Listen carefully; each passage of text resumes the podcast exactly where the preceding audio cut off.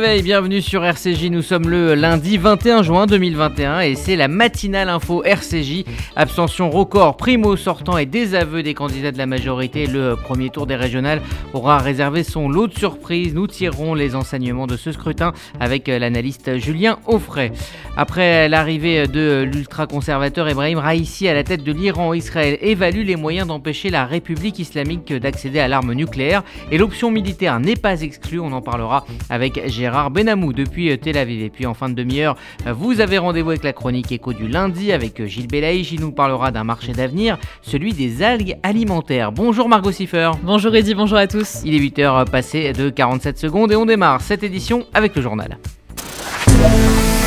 La matinale info, Rudy Saad. Et on évoque bien évidemment euh, les régionales avec tout d'abord ce chiffre record de l'abstention. Deux Français sur trois ne sont pas allés voter.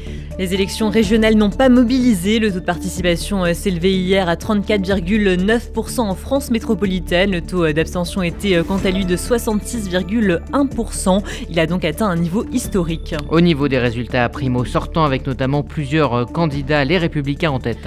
Dans la quasi-totalité des régions, les présidents sortants ont réalisé de bons scores, un phénomène déjà observé lors des municipales de 2020. Dans les Hauts-de-France, Xavier Bertrand a notamment rassemblé 44% des voix. En Ile-de-France, Valérie Pécresse atteindrait les 36,4%. Enfin, en Auvergne-Rhône-Alpes, Laurent Wauquiez obtiendrait 43,8% des suffrages. Dans le détail, la droite est en tête dans six régions avec le Pays de la Loire, la Normandie et le Grand Est. Et déception pour le Rassemblement national. Thierry Mariani est le seul candidat d'extrême droite à se hisser en tête du premier tour en PACA.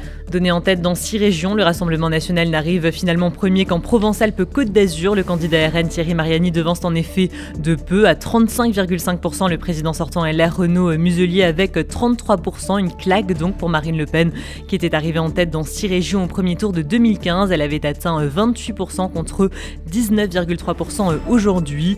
De son côté, la liste d'union de la gauche menée par l'écologiste Jean-Laurent Felicia souhaite se maintenir au second tour. Et puis à noter euh, cette déconvenue pour La République en marche. Hein. cinq candidats ministres dans les Hauts-de-France ne parviennent pas à se qualifier pour le second tour. Les listes soutenues par la majorité présidentielle ont connu un dimanche soir difficile. Le parti n'a convaincu que 10 à 11% des électeurs. Pire encore, il a été euh, éliminé dans les Hauts-de-France, en Auvergne-Rhône-Alpes et en Occitanie. La liste menée par le secrétaire d'État Laurent Pietraszewski dans les Hauts-de-France n'a par exemple recueilli que 9,1% des voix. Il était pourtant euh, soutenu par des poids lourds comme Gérald Darmanin ou encore Éric Dupont-Moretti. Dans le reste de l'actualité en France, la reprise du procès des cyberharceleurs de la jeune Mila. Le procès des, 13 personnes pardon, poursuivies pour le cyberharcèlement de Mila reprend ce matin à Paris. Âgés de 18 à 30 ans, ils sont originaires de toute la France. Ils comparaissent pour harcèlement en ligne, mais aussi pour menaces de mort ou encore menaces de crime. Pour rappel, l'adolescente avait publié une vidéo controversée sur l'islam en janvier 2020. Elle vit depuis sous protection policière. Grande première aujourd'hui avec le début de l'épreuve du grand oral du bac. Elle concerne près d'un demi-million de candidats. Après la philosophie, place à 20 minutes de grand oral, une épreuve inédite. Les élèves devront notamment choisir parmi deux sujets liés à leur enseignement de spécialité. Ils répondront ensuite à des questions sur ce thème ou sur d'autres notions du programme. Ils devront également présenter leur projet d'orientation. Il s'agit de la seule épreuve finale maintenue. Les autres épreuves sont évaluées en contrôle continu. Première soirée sans couvre-feu hier soir en France. Trois jours après la fin de l'obligation de porter un masque en extérieur, les Français ont retrouvé euh, hier une vie presque normale. Le couvre-feu à 23h qui avait été instauré il y a 8 mois a en effet euh, pris fin, de quoi permettre de célébrer la fête de la musique ce soir sans limitation d'horaire. En Israël, le masque fait son retour dans certains endroits. Le ministère israélien de la Santé a rétabli hier l'obligation du port du masque. Il est désormais à nouveau obligatoire dans les écoles de Modine Maccabine Rehout et de Binyamina en cause la découverte de cas de contamination dans les établissements euh, scolaires de ces villes. Les premiers tests indiquent que les infections sont liées au variant euh, Delta. Face à cette situation, des discussions ont eu lieu hier autour de la possibilité du retour des masques dans les espaces clos. Et par ailleurs, le plan qui autorise l'entrée des touristes le 1er juillet prochain est à l'étude. En cause, l'évolution des variants du Covid. Les voyageurs en provenance de 45 pays divers et qui ont euh, reçu les deux doses d'un vaccin devraient être autorisés à se rendre dans l'État hébreu. En revanche, aucun euh, touriste de pays à haut risque comme l'Inde, le Brésil ou encore l'Argentine ne seront autorisés à y entrer. Et puis Ramallah souhaite renégocier les termes de l'accord sur les vaccins conclus avec Israël et Pfizer. L'accord prévoyait le transfert de plus d'un million de doses du vaccin Pfizer à l'autorité palestinienne. Elle l'a toutefois annulé vendredi. Elle estime en effet que sur le premier premier de 100 000 sérums. 90 000 ne sont pas conformes aux caractéristiques prévues par l'accord. Ils sont considérés comme trop proches de leur date d'expiration. Ils seront d'après Ramallah renvoyés en Israël. C'était une promesse du nouveau gouvernement israélien. Il y aura une commission d'enquête pour faire la lumière sur les responsabilités après le drame du Mont Méron. Le gouvernement israélien a approuvé hier la formation d'une commission d'enquête d'État. Elle porte sur la catastrophe du Mont Méron. Elle sera euh, chargée d'enquêter sur le déroulement des événements ou encore sur la sécurité. Pour rappel, 45 personnes, dont de nombreux enfants, avaient perdu la vie. Cela s'était passé le 29 avril lors d'un pèlerinage. Il avait euh, réuni des dizaines de milliers de juifs orthodoxes pour euh, célébrer la fête de l'Akba Omer. Quelques jours avant la fin de son mandat, le président israélien va rencontrer son homologue américain. Joe Biden accueillera Van Rivlin à Washington le 28 juin. Le but, mettre en lumière le partenariat durable entre les deux pays. Ce déplacement interviendra également deux semaines après l'intronisation du nouveau gouvernement. Quant au président israélien, il laissera sa place début juillet. Il sera remplacé par l'ancien président de l'agence juive Isaac Herzog. Et puis cette information qui nous vient d'Allemagne, le gouvernement souhaite y interdire le drapeau du Hamas. En cause, la hausse du nombre d'incidents antisémites depuis le dernier conflit entre l'État hébreu et le groupe terroriste. Ils auraient euh, augmenté de plus de 15% en 2020. Le projet de loi a été euh, déposé par la CDU, le parti d'Angela Merkel. Et puis enfin en football, l'Euro sans faute pour euh, l'Italie qui termine le premier tour donc de l'Euro par une troisième victoire. Déjà qualifiés pour les huitièmes de finale, les Italiens se sont défaits hier du Pays de Galles 1-0. Ils s'assurent donc avec cette victoire de la première place du groupe A. De son côté, le Pays de Galles décroche la deuxième place, mais aussi son ticket pour les huitièmes de finale. Merci Margot Siffer. Vous écoutez la matinale info RCJ. Il est 8h07. Dans un instant, on prendra la direction d'Israël où un afflux de touristes a mis à mal le système de contrôle sanitaire à l'entrée du territoire. On en parle dans un instant avec Gérard Benamou. Vous déménagez en Israël? Vous démarrez une nouvelle vie. Vous venez d'acheter une maison de vacances? FDI, France Déménagement Israël, le seul déménageur présent en France et en Israël. FDI prend tout en charge, de l'emballage en France jusqu'au montage de vos meubles en Israël. FDI, le sérieux, l'expérience de plusieurs milliers de déménagements vers Israël. FDI, depuis 10 ans à votre service. FDI, 01 49 43 00 20. 01 49 43 00 20. Vous faites votre alia Depuis 30 ans, Sonigo Déménagement Groupe Fidi s'occupe de tout. Expédition en groupage maritime et conteneurs personnalisés. Assurance tout risque. Véhicules. Solutions de stockage pour courte et longue durée en nos dépôts ultra sécurisés. Sonigo Déménagement, agent en douane certifié Fidi et reconnu par les autorités, facilitera toutes vos démarches. Sonigo Déménagement Groupe Fidi Au 01 76 54 92 92. 01 76 54 92 92 ou sur le www.sonigo.com Martine Agenès, responsable du pôle legs et donation, Magen David Adam France. Chers amis, il existe une possibilité que vous vous devez de connaître, celle de léguer tout ou partie de vos biens au Magen David Adam Israël en exonération totale de droits de succession. C'est une opportunité exceptionnelle et je suis à votre disposition pour vous renseigner, répondre à vos questions et même vous aider dans la rédaction de vos volontés. Vous pouvez me contacter en toute confidentialité au MDA France 01 43 80 87 49 02. MDA France, association au service de la vie. Mardi 22 juin, 11h, l'auteur Alexandre Mars sera l'invité de Sandrine Seban pour la réédition de son livre Ose, tout le monde peut devenir entrepreneur, paru aux éditions Flammarion. Embouteillage ce week-end à l'aéroport Ben Gurion de Tel Aviv. Un afflux de voyageurs a mis à mal le système de contrôle sanitaire. Bonjour Gérard Benamou. Bonjour Rudy, bonjour à tous. Vous êtes notre correspondant permanent en Israël où on s'inquiète devant la, vague massive d'arrivées de, voyageurs en provenance de pays dits rouges et, je le disais, des difficultés à assurer les contrôles sanitaires. Oui, il faut rappeler que l'appareil politique avait décrété que les personnes entrant en Israël devaient se soumettre à deux tests PCR, le premier au départ du pays d'origine du voyage et le second à l'arrivée en Israël. Toutefois, la surprise est venue d'un autre élément insuffisamment préparé et donc traité de façon plus ou moins chaotique par les autorités de l'aéroport. Alors je le disais en introduction, à l'arrivée vendredi en Israël, des milliers de voyageurs ont bouchonné à l'entrée des stands de test. C'est le terme. Effectivement, le personnel et les équipements sur place ne pouvaient fournir le service à un rythme avec des résultats maîtrisables. Conséquence, officiellement, il serait 2832 voyageurs à avoir tout simplement séché les tests et être entrés en Israël sans contrôle et donc sans possibilité d'un éventuel confinement. Les autorités responsables ont fait valoir qu'en raison du Shabbat, qui raccourcit le temps de travail du vendredi, elles ont dû se rendre à l'évidence qu'il n'existait aucune possibilité de tout bloquer à l'entrée et donc de procéder dans un temps raisonnable au test. Les pessimistes affirment que cette situation pourrait se reproduire durant encore quelques jours en raison de l'affluence actuelle à l'aéroport et on annonce de nouvelles mesures en raison de contamination constatées notamment avec des variants. On évoque maintenant un sujet euh, qui préoccupe sérieusement le gouvernement conduit par Naftali Bennett, celui de l'extension de la nationalité israélienne à des Palestiniens épousant des Israéliens. Alors il mobilise, il faut bien le dire, l'opinion publique en Israël et surtout la droite politique qui s'interroge sur la reconduction de la loi de limitation de 2003 qui interdit d'accorder la citoyenneté israélienne aux Palestiniens épousant des Israéliens. La semaine dernière, le vote sur ce projet de loi a été annulé après avoir réalisé qu'il ne bénéficiait pas de la majorité nécessaire. En effet, le nouveau gouvernement reconnaît être divisé sur la question. Issaoui Fredj du parti Meretz et la formation islamiste Ram s'opposent à cette mesure restrictive. Le rassemblement familial en Israël implique habituellement qu'un citoyen ou une citoyenne israélienne réclame la nationalité pour son époux ou son épouse non israélienne. Or, la majorité des dossiers concernent désormais un conjoint palestinien.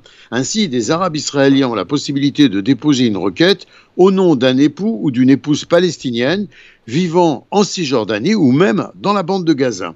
En 2003 a été adoptée une loi de limitation suite à des inquiétudes portant sur d'éventuelles demandes de citoyenneté soumises par des membres de groupes terroristes désireux d'avoir accès au territoire israélien. Alors, ce gouvernement devra trouver le compromis nécessaire pour ne pas se retrouver dans une impasse entre l'exercice d'une liberté et des exigences sécuritaires évidentes. Et puis enfin, le programme nucléaire accéléré de l'Iran inquiète fortement en Israël. C'est le moins qu'on puisse dire, en effet, Rudy. C'est certainement le dossier le plus complexe que ce nouveau gouvernement aura à traiter. La victoire de l'ultra-conservateur Ibrahim Raisi à Téhéran ne fait que renforcer la détermination de Jérusalem à, à empêcher l'Iran de devenir une puissance nucléaire. Israël se tient prêt, d'ailleurs, au lendemain de cette victoire de la tendance dure iranienne. Des responsables israéliens de la sécurité, cités notamment par la télévision nationale, de façon anonyme cependant, décrivent ce que promet selon eux la nouvelle politique iranienne et par extension celle visant l'accès au nucléaire. Israël se doit, affirment ces mêmes responsables, toujours restés anonymes, d'envisager des plans de réplique conséquents pour frapper les installations nucléaires de la République islamique, avec cette conviction que le programme nucléaire de l'Iran doit être stoppé immédiatement le ministère israélien des Affaires étrangères met notamment en garde sur l'engagement de l'ultra-conservateur Ibrahim Raisi en faveur du programme nucléaire militaire iranien, ce qui, estime-t-on de même source, devrait inquiéter de nombreux pays. Le chef d'état-major de Tzahal, Aviv Kochavi, et une délégation d'officiers au plus haut degré de l'armée israélienne devaient se concerter hier sur différents scénarios avec des hauts responsables du ministère de la Défense et de l'armée américaine à Washington. Gérard Benamou en direct de Tel Aviv pour RCJ. Merci Gérard, vous écoutez euh, la matinale info RCJ, il est 8h13, dans un instant on essaiera de tirer les enseignements du premier tour de l'élection euh, régionale, des élections régionales avec euh, l'analyste Julien Offray. Il y a des salles de bain qui font vraiment rêver. Bain et déco. Il y a des cuisines où l'on se prendrait volontiers pour un chef étoilé. Bain et déco. Et si c'était le moment de changer Nos architectes et artisans qualifiés Bain et déco conçoivent et réalisent votre projet de A à Z. Des produits avant-gardistes, des marques prestigieuses et un vrai savoir-faire. Pour une seule ambition, l'exception. Bain et déco, deux showrooms de plus de 500 mètres carrés à Paris 11e et Boulogne-Billancourt. Et venez découvrir notre nouveau showroom, 212 boulevard Saint-Germain, Paris 7e. Bain et déco.fr après un an d'absence, le Festival des cultures juives revient. Du 15 au 28 juin, la famille est à l'honneur. Concerts, conférences, projections, expos, visites. 25 événements pour vibrer et se retrouver sur le thème Air de famille. Ne manquez pas la 16e édition du Festival des cultures juives. Toute la programmation sur festivaldesculturesjuives.org, festivaldesculturesjuives.org. Hey Jeudi 24 juin, 11h, le chercheur Philippe Mérieux sera l'invité de Jonathan Sixou et d'Alain Bentolila dans Essentiel, controverse sur RCJ. Abstention record prime au sortant des des candidats de la majorité et du Rassemblement national. Le premier tour des régionales aura réservé son lot de surprises. Les principales déclarations de la soirée avec Margot Siffer. Seul candidat Rassemblement national à être arrivé en tête de ce premier tour des régionales, Thierry Mariani, avec plus de 36% des voix en Provence-Alpes-Côte d'Azur, a appelé les électeurs à se mobiliser au second tour. Si à nouveau vous n'allez pas voter dimanche, alors nous continuerons avec les mêmes. Alors c'est le candidat du pouvoir, le candidat d'Emmanuel Macron qui sera élu. Est-ce que c'est vraiment ce que vous voulez? Un second tour qui s'annonce serré face au président sortant Renaud Muselier qui a appelé à faire barrage à l'extrême droite. L'extrême droite attise nos vrais problèmes, nos difficultés du quotidien, pour toujours plus nous séparer et nous opposer. Jamais je ne la laisserai sacrifier notre région sur l'autel de son ambition. Donc, nous allons rester fidèles à notre logique de rassemblement et j'appelle chacun ce soir à prendre ses responsabilités face à l'extrême droite. Les ténors de la droite bénéficient d'une prime au sortant. Laurent Wauquiez en Auvergne-Rhône-Alpes, Valérie Pécresse en Ile-de-France ou encore Xavier Bertrand dans les Hauts-de-France. Tous arrivent largement en tête. Avec 44% des voix, le candidat Les Républicains met à distance le Rassemblement national dans sa région. Ici, nous avons desserré.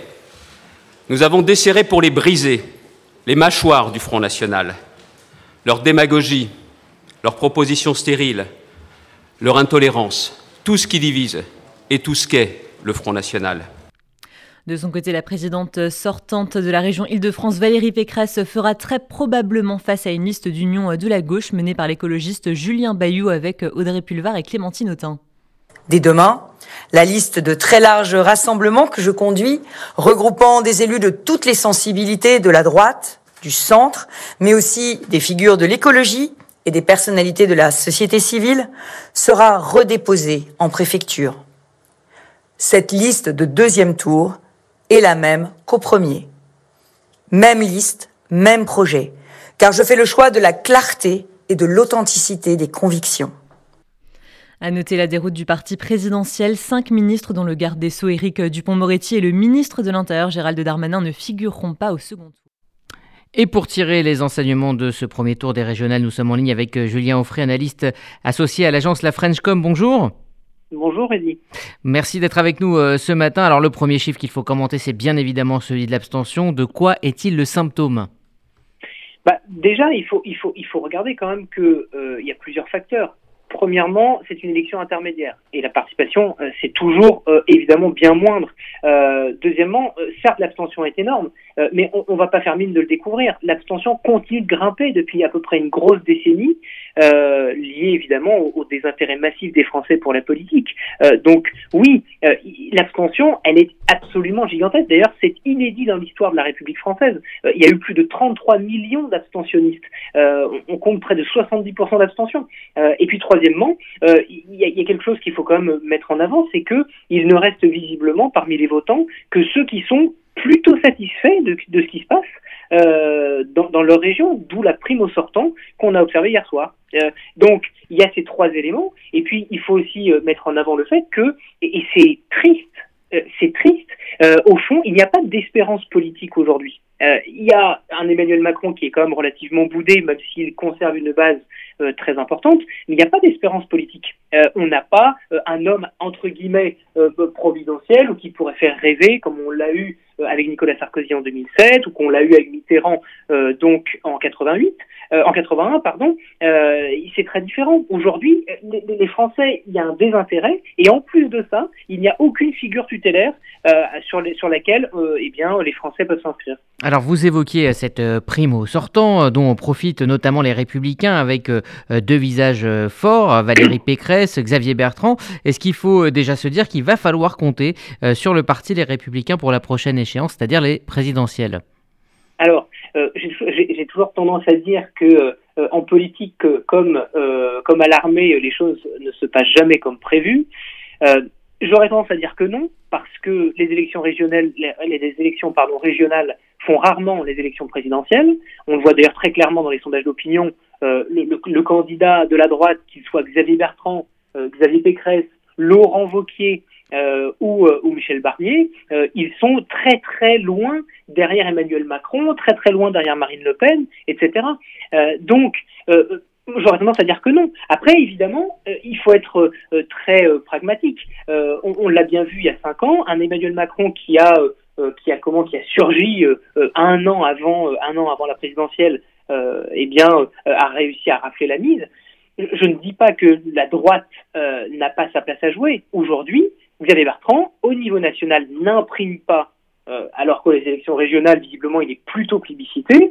Pareil pour Xavier Pécresse et pareil pour, pour, pour Laurent Wauquiez. Euh, la droite est toujours très très bonne depuis, euh, depuis, des, depuis des décennies. La droite est toujours très très bonne dans les élections, dans les élections locales, plus locales qu'intermédiaires d'ailleurs, parce que les élections intermédiaires, en général, elles les perdent. Ça, du fait que, évidemment, la droite a toujours été, pour la majorité du temps, au pouvoir.